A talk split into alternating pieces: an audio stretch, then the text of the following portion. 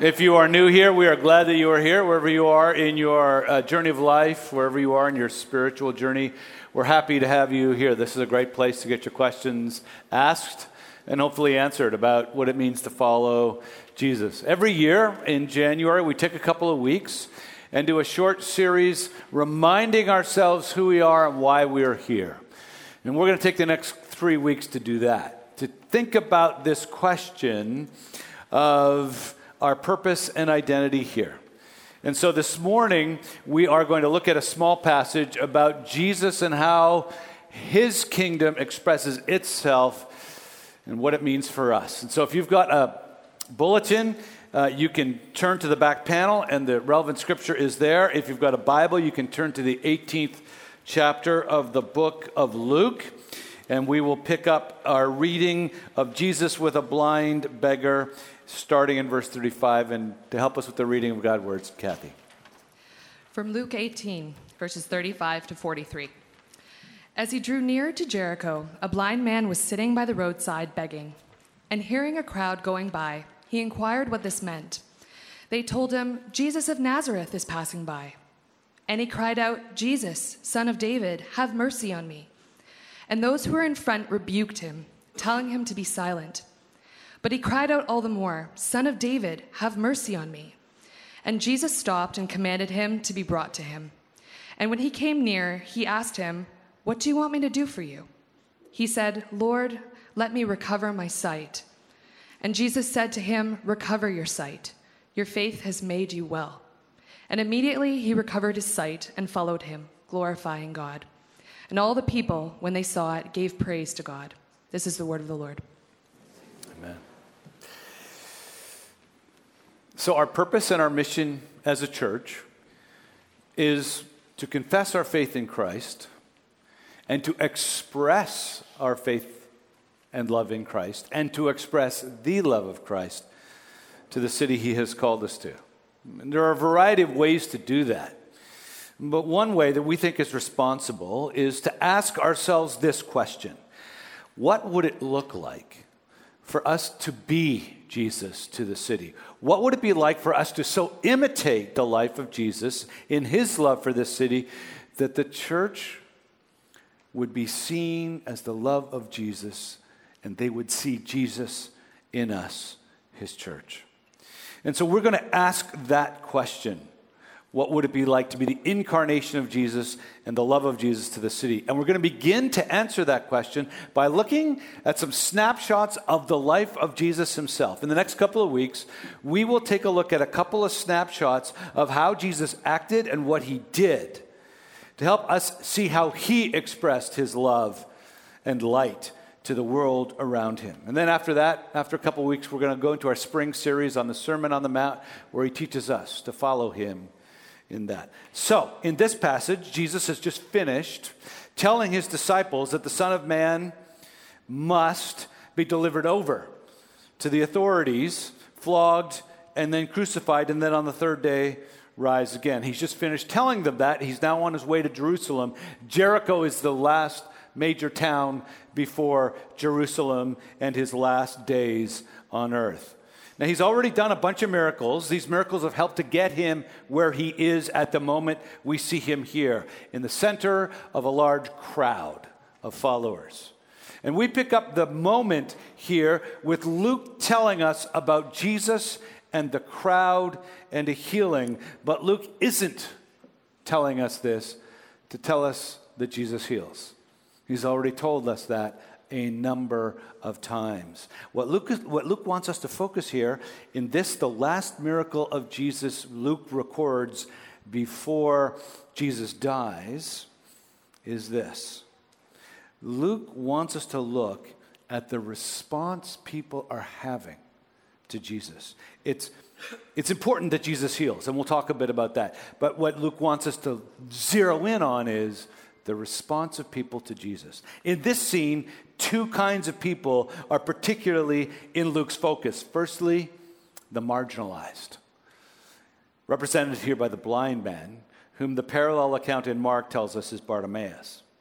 And the second group are the disciples of Jesus. It's how they respond to Jesus and to the blind man that Luke wants us to reflect upon to tell us who we are and who we're called to be. And how Jesus responds to both of them is a prophetic challenge to us because the central point of this text is this As followers of Jesus, we are called to love as widely as Jesus loves and to care as deeply as Jesus cares. And we often don't. To love as widely as Jesus loves and to care as deeply as he cares. Let's look at those two points. The width of Jesus' love. Look at the first couple of verses you've got. Verse 35 As he drew near to Jericho, a blind man was sitting by the roadside begging. And hearing a crowd going by, he inquired what this meant. They told him, Jesus of Nazareth is passing by. Stop there for a moment. Let's situate ourselves in this historical moment. Jesus is nearing Jericho. He gets to the outskirts. A blind man is sitting by the roadside begging. A great throng of people is with Jesus now we, we, we have trouble seeing it, but an ancient Near East person reading this would know exactly what's happening. There's a group of people before Jesus, and then there's Jesus in the middle with his key leaders, and then there's a group of people after Jesus. This is a typical procession of nobility, of people of importance, even of royalty. That's the way the procession looks. And here, the vanguard, the first part of Jesus' followers, are in the front part, and they encounter the blind man. He says, What's going on? They say, Jesus is passing by. He's about to come right by you. So feel the moment. Jesus is at the height of his popularity and influence. People who would otherwise be very cynical about yet another person claiming to be the Messiah, there had been dozens, are now convinced because they've seen him do miracles with their own eyes. The Apostle Paul, who was an eyewitness of three years of Jesus' ministry, put it this way at the end of his gospel. There are also many other things that Jesus did, John 21, 25. Were every one of them to be written, I suppose the world itself could not contain the books that would be written. So, this is a moment of swelling anticipation for his followers. Many of them think that when Jesus arrives in Jerusalem, he's going to take Jerusalem by force. He's going to take the throne of David. He's going to seize political power, free Israel from Roman rule. Despite his constant teaching that he's going there to die, they think he's going there to take power. And we know that they don't get it about Jesus. That he's there to suffer and die and on a completely different mission because we know they don't get it because of the way they respond to the blind man. Here's a blind man on the side of the road. Blind men in those days were considered morally rejected by God. Either they or some of their ancestors had sinned grievously, and this was God's judgment. As a result of that, they were repellent. Spiritually, they were socially to be shunned. Culturally, there was no room for them in the conversations of power. Economically, there was no place for them to work. They had one thing they could do. They could sit at the side of the road, put out their blanket, and hope people drop coins there to give them enough money for the day. No hope of anything more. Your life is one vulnerable day of rejection, contempt, fear, and marginalization after another. Rinse and repeat. But this blind man has heard about Jesus. He knows that Jesus healed and can heal. So he starts calling out, Jesus, son of David, have mercy on me. Do you hear that? Son of David. That is the title of royalty. David was the beloved king in Israel's history. His descendants were considered the royal family. This blind man captures this royal moment perfectly. He has faith that Jesus can heal him. Now he asks for Jesus to heal him. And what do Jesus' followers do? They go, Here, go see Jesus? No. They say, Huh, you're not worthy. You're not worth his time. Hush. What are they saying? This is a king on the way to the, take the throne. He has no time for such as you. He has more important things to do. We need our freedom back from the Romans. We need our political power back. We need our rights back. We need our power restored. Men and women, how many times has the church said this? felt like this, acted like this. We need our rights back. We need our power back. These can be good things, by the way. But Luke is pointing out there are times when our preoccupation with those things, with our power and our influence, actually causes us to lose sight of the true nature of Jesus' kingdom and the true width of his love and the true spiritual power that comes when we realizes that Jesus' kingdom is kingdom where love spreads to the margins. It's not a kingdom at all if it's not a kingdom for all. For the people like this blind man, for rejected people like lepers, addicts, immoral, irreligious people. It is no kingdom with no spiritual power if it is not that kind of a kingdom and he's not that kind of a king. And when we forget that, we, like they were, become actually a barrier between people who are looking for Jesus and Jesus himself. The people in the margins, the people in the shadows of society and culture, these people get blocked from coming to Jesus by us because we want cultural power and we want influence and we want respectability and we'll exchange it for real spiritual power. And what does Jesus do? He stops the whole procession. He tells his little delegates, Go, bring him to me as one who has authority. The man comes from the side of the road. See the narrative flow from the side of the road to the center of the procession, face to face with the king. From the rejected and the neglected margins to the focus of the king's attention and the center of his mission.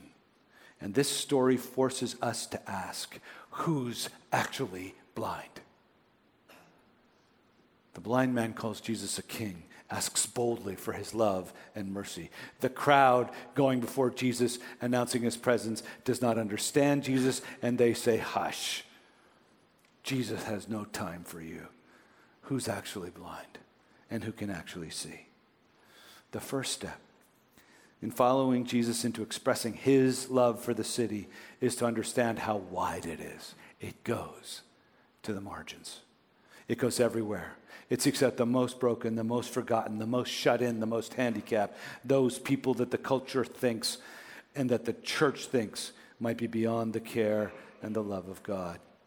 Conservative Christians if you're here, the love of Jesus extends to the most progressive, the most religion despising cultural elite that might attract your resentment and frustration. Progressive people here, the love of Jesus extends to Rob Ford and everyone who voted for him.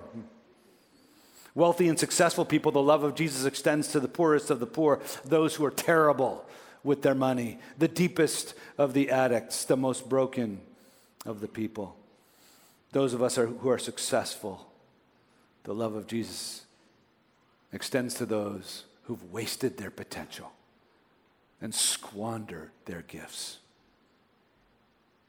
Woke people, the love of Jesus extends to the wealthy, environmentally ignorant 1% who keep corrupting our landscape. Do you believe it?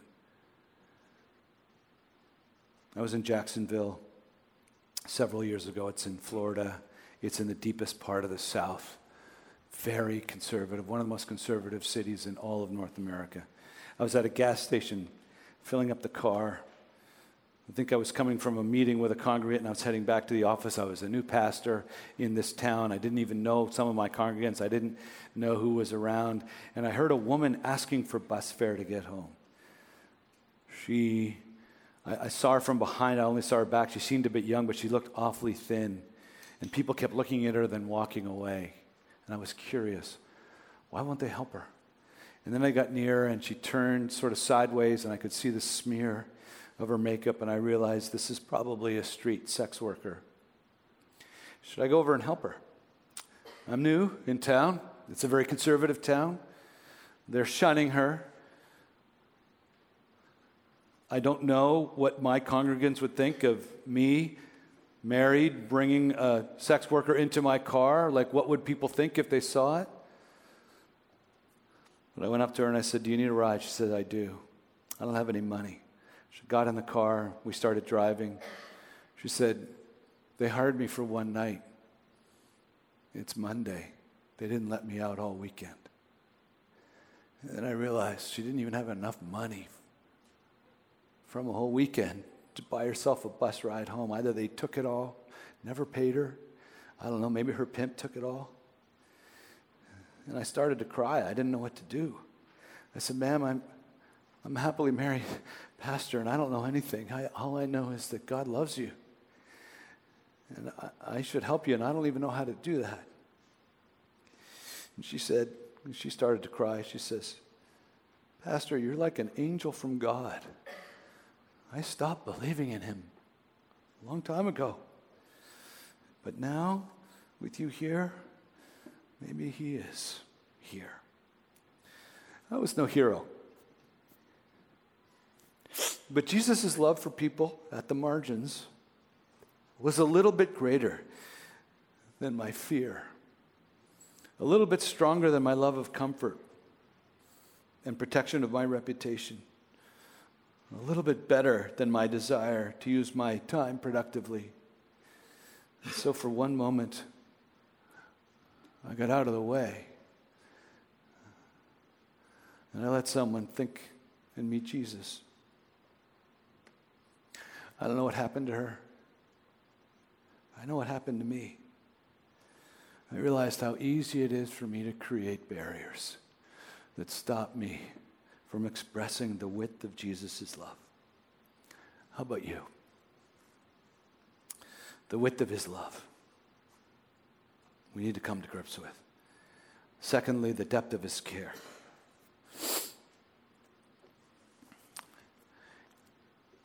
Pick up the story. The blind man is now face to face with Jesus. And Jesus says, What do you want me to do for you? And he said, Lord, let me recover my sight. And Jesus said, Recover your sight. Your faith has made you well. Jesus does not just bring the man into the center of the crowd, he does something astonishing. He asks the man, What do you want me to do for you? Now, this is a loaded question. A superficial look at this dialogue indicates Jesus is being, you know, nice to the man. What can I do for you? You know, uh, it's a very Canadian and British sort of way. You know, hey, can I help you?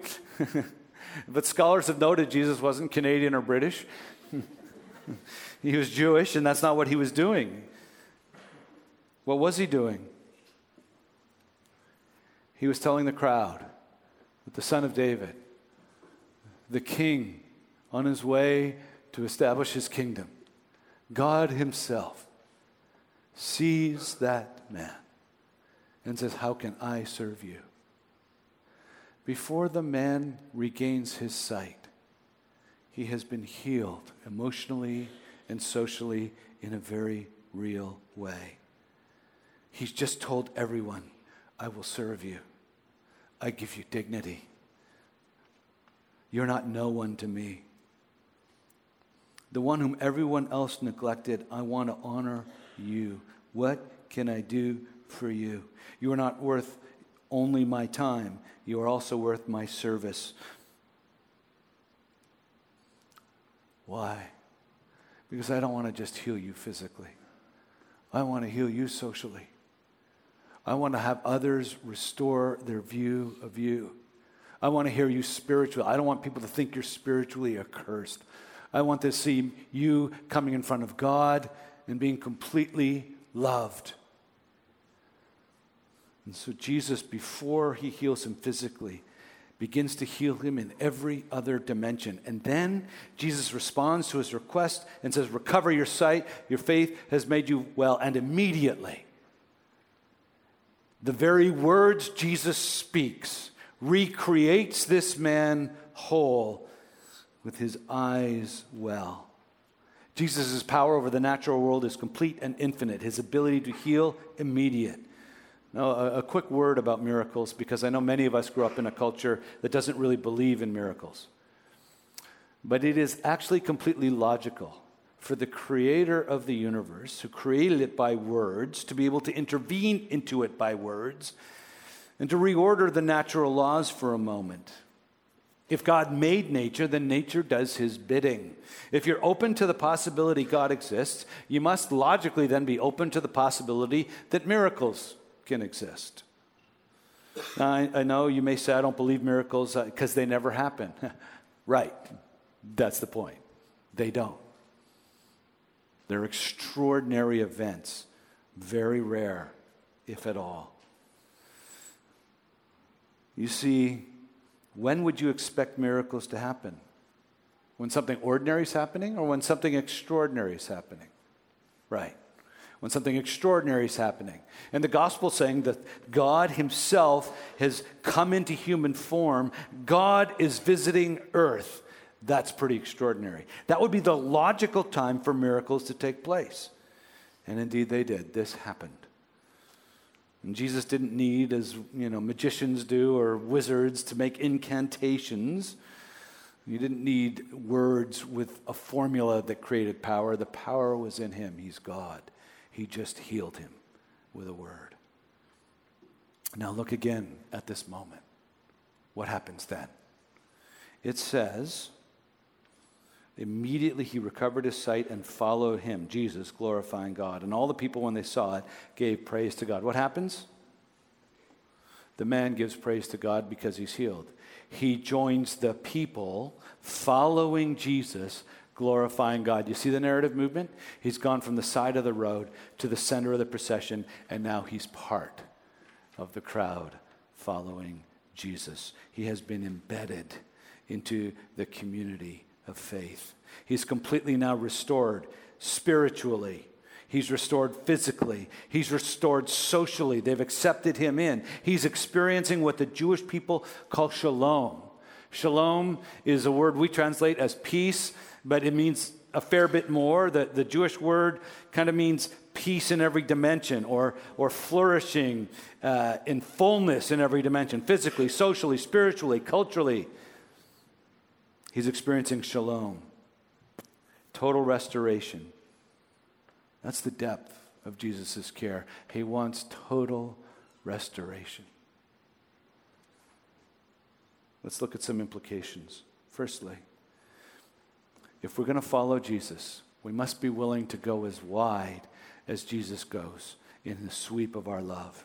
It must encompass all people, even the most destitute, the most undesirable. He went to the home of the wealthy and hated 1%, the tax collector who robbed and exploited other Jewish citizens. He went down to the most despised and rejected and lowest in the socioeconomic status of the Jewish world, the lepers. And he went everywhere in between. He had compassion on hypocritical religious leaders like Nicodemus, irreligious and immoral people like the women of Samaria, it was wide as Jesus' love could be. Let's do some personal inventory. How wide is ours? Does it go to the margins? Do we make time in our schedules to go to the margins? I know I fight this all the time. I'm bad at this, but we're called to. Start your year planning to spend time in the margins. A few years ago, our staff team uh, under the leadership of Shen did this. We now spend time every month at an assisted living home for the aged. It would not have happened if we had not planned it. And we don't all get there every month, but it is so rewarding to do it. But it happened because it was planned. Secondly, firstly, plan. Secondly, don't pass by. Don't just pass by the same people you see on the side of the road calling for help. We say to ourselves, they're beyond help. Are they? Do we know? Do we stop? Do we ask them who they are? Do we see if we can help heal them? They are hard to heal. It is complex, but what they do not need is just to be hushed. To be hushed by us ignoring them, or to be hushed by us dropping a toonie in and keep going to hush our own consciences and to hush their own requests. We can't do this all the time. I'm not saying every single time, but every time I go by one now, I pray for them. Many times I stop, I ask their name. I treat them as a fellow human being because someone taught me to do that. I ask their story. I'm not great at doing it, but at least I've started. I once met a man named Daniel. I liked his name. he was at the margins, living on the streets of Regent Park. He came and he asked to shovel our driveway for some money. There wasn't really enough snow to warrant it, but we gave him 20 bucks for shoveling, and then he kept coming back to do it. And then finally I said, Come in, tell me your story. And I got to know him. And then I asked him once about his teeth, and I found out he's losing his teeth because he's really good at panhandling. But all the other people on the streets know it. So they wait for him to successfully panhandle, and then they grab him at the end of the day and they beat the money out of him. And so I tried to arrange dental work for him, and then he disappeared. And then he came back. I said, Where have you, where have you been? He said, Well, a little morphine, a little crack is where I've been. He says, I'm sorry. And he started to cry. I said, I, I, I just want to help you. How can I help you? Can we be your bank so that when you panhandle, you can drop some off on your way so you have something left over? He says, That would be great. Can I have an advance from my bank? So we gave him an advance. We didn't see him again for, I don't know, a year, a year or two. And he came back again he was really embarrassed. And I said, Come on in. I said, You don't have to pay us back. How can we help you? And he started to cry. He says, Just being here. This is the safe place for me. I feel safe. I feel love. I feel God when I come into your office, church office. It's not perfect. We've lost touch with Him, but it's the beginning. Let's make 2020 a year where we show the depth of Jesus' care. If you don't know where to start, look up the Grace Center for Mercy and Justice. It's one of our ministries. They're really good at brokering, helping you find a place to learn how to help go to the margins. We have some of our own ministries. We have partnerships with others. It's just an easy way to do it. If you're in a small group and you're a small group leader, think about having your small groups go to the margins this year as part of your journey together. Learn to take small steps toward the margins together. If you have great ideas about how we can use our community or our space to bring it to the margins, come talk to us. We'd love to know. We're just learning ourselves. But now I want to just stop for a moment and say, if you're like me, I know what'll stop you. We say it's busyness, but I think what it really is is fear. Fear of them, fear of being outside our comfort zone, fear of being hurt, fear of not knowing what to do or say when it gets complicated. I feel all those every single time. I don't live in the margins. I don't know how to live in the margins. I don't know how to help people get out of the margins. And you know what? That lack of adequacy is really good. We should never go into the margins thinking we have the answers because we don't. By the way, neither does the government. We're billions of dollars and decades into trying to solve some of these chronic problems. And We really haven't made much progress. But we who call ourselves Christians can go to the margins with this one, knowing that Jesus went to the margins for us. Into the darkest part of the corruption of the world came the light of the world, Jesus. Into the heart of darkness and evil, he went. The gospel is this that he is the light of the world, but he came into the darkness and evil of sin and exposed that sin to us. And then he took that darkness upon himself. And he went and he died as our substitute and paid the debt of that darkness so that the alienation from God, the curse from God could be removed. That darkness was and is in us. We call it sin in the Christian world. It's moral self absorption and corruption. It makes us blind to his love and light. It makes us alienated from God. Jesus came to us. We're on the side of the road, and we are not with God by nature. And Jesus comes to us and he says, Come, I'll take your sin, I'll take your blindness, I'll let you see me. He made him God made him, Jesus, who knew no sin, to be sin for us. 2 Corinthians 5. And then Jesus rose from the dead. And then he sent his spirit to open our eyes and give us the spiritual sight to see him. The first thing that we can do is see that we, in truth, were the blind men on the side of the road. That's really what this story is about. It's about the spiritual blindness of people to Jesus and to his mission. If you're here and you're still curious about the Christian faith, it may be possible that part of your skepticism is this that there's a part of you that is partly blinded to the love and beauty of Jesus. Jesus came to take your sin and guilt. Do you realize that you're guilty and you need that? If you don't realize it, do you, that you owe God a debt from your own selfishness, if you don't realize that your sin has alienated you from God, then I submit to you that part of your skepticism is that you're missing a central fact of your own condition. You're still not seeing yourself completely accurately as God sees you. You're still blind to your need for forgiveness and spiritual sight and new life. Christians, you may know that Christ has forgiven you and changed you, but do you see yourself as one who was once there in the margins, on the side of the road, spiritually blind? And Christ came and gave you sight. Let us see ourselves as those who are on the side of the road, and Jesus went into the margins for our sin. Secondly, let us know that the Spirit of God is in us. The Spirit of Jesus. When we come in humility, we can have God's compassion. And I will, Jesus says, I will put my Spirit in you. The Spirit of Jesus, whose love goes to the margins, will come to you and whose love is so deep that he wants to transform people will come into you. And his spirit will make your love and compassion a little stronger than your fear, a little stronger than your sense of inadequacy, a little stronger than your love of comfort, a little stronger than your love of reputation. And you will begin to go and express the love of Jesus to the city that is His. Let's pray. Father, I thank you and I praise you.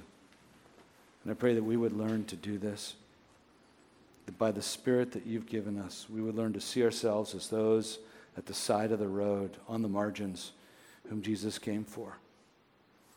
And then we would learn to see ourselves as those with the Spirit of Jesus, able to go into the margins on his behalf and let others know how wide and deep and high is his love. We pray in Christ's name. Amen.